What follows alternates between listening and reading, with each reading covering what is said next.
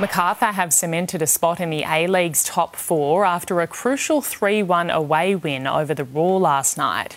Ulises Davila gave the visitors the perfect start, netting his fourth strike in his last two games. The cutback's a good one for Davila, and the finish is clinical. MacArthur piled on another two before the Roar ended proceedings a man down after a reckless challenge. The defeat is Brisbane's fifth in six games as MacArthur moved three points off top spot.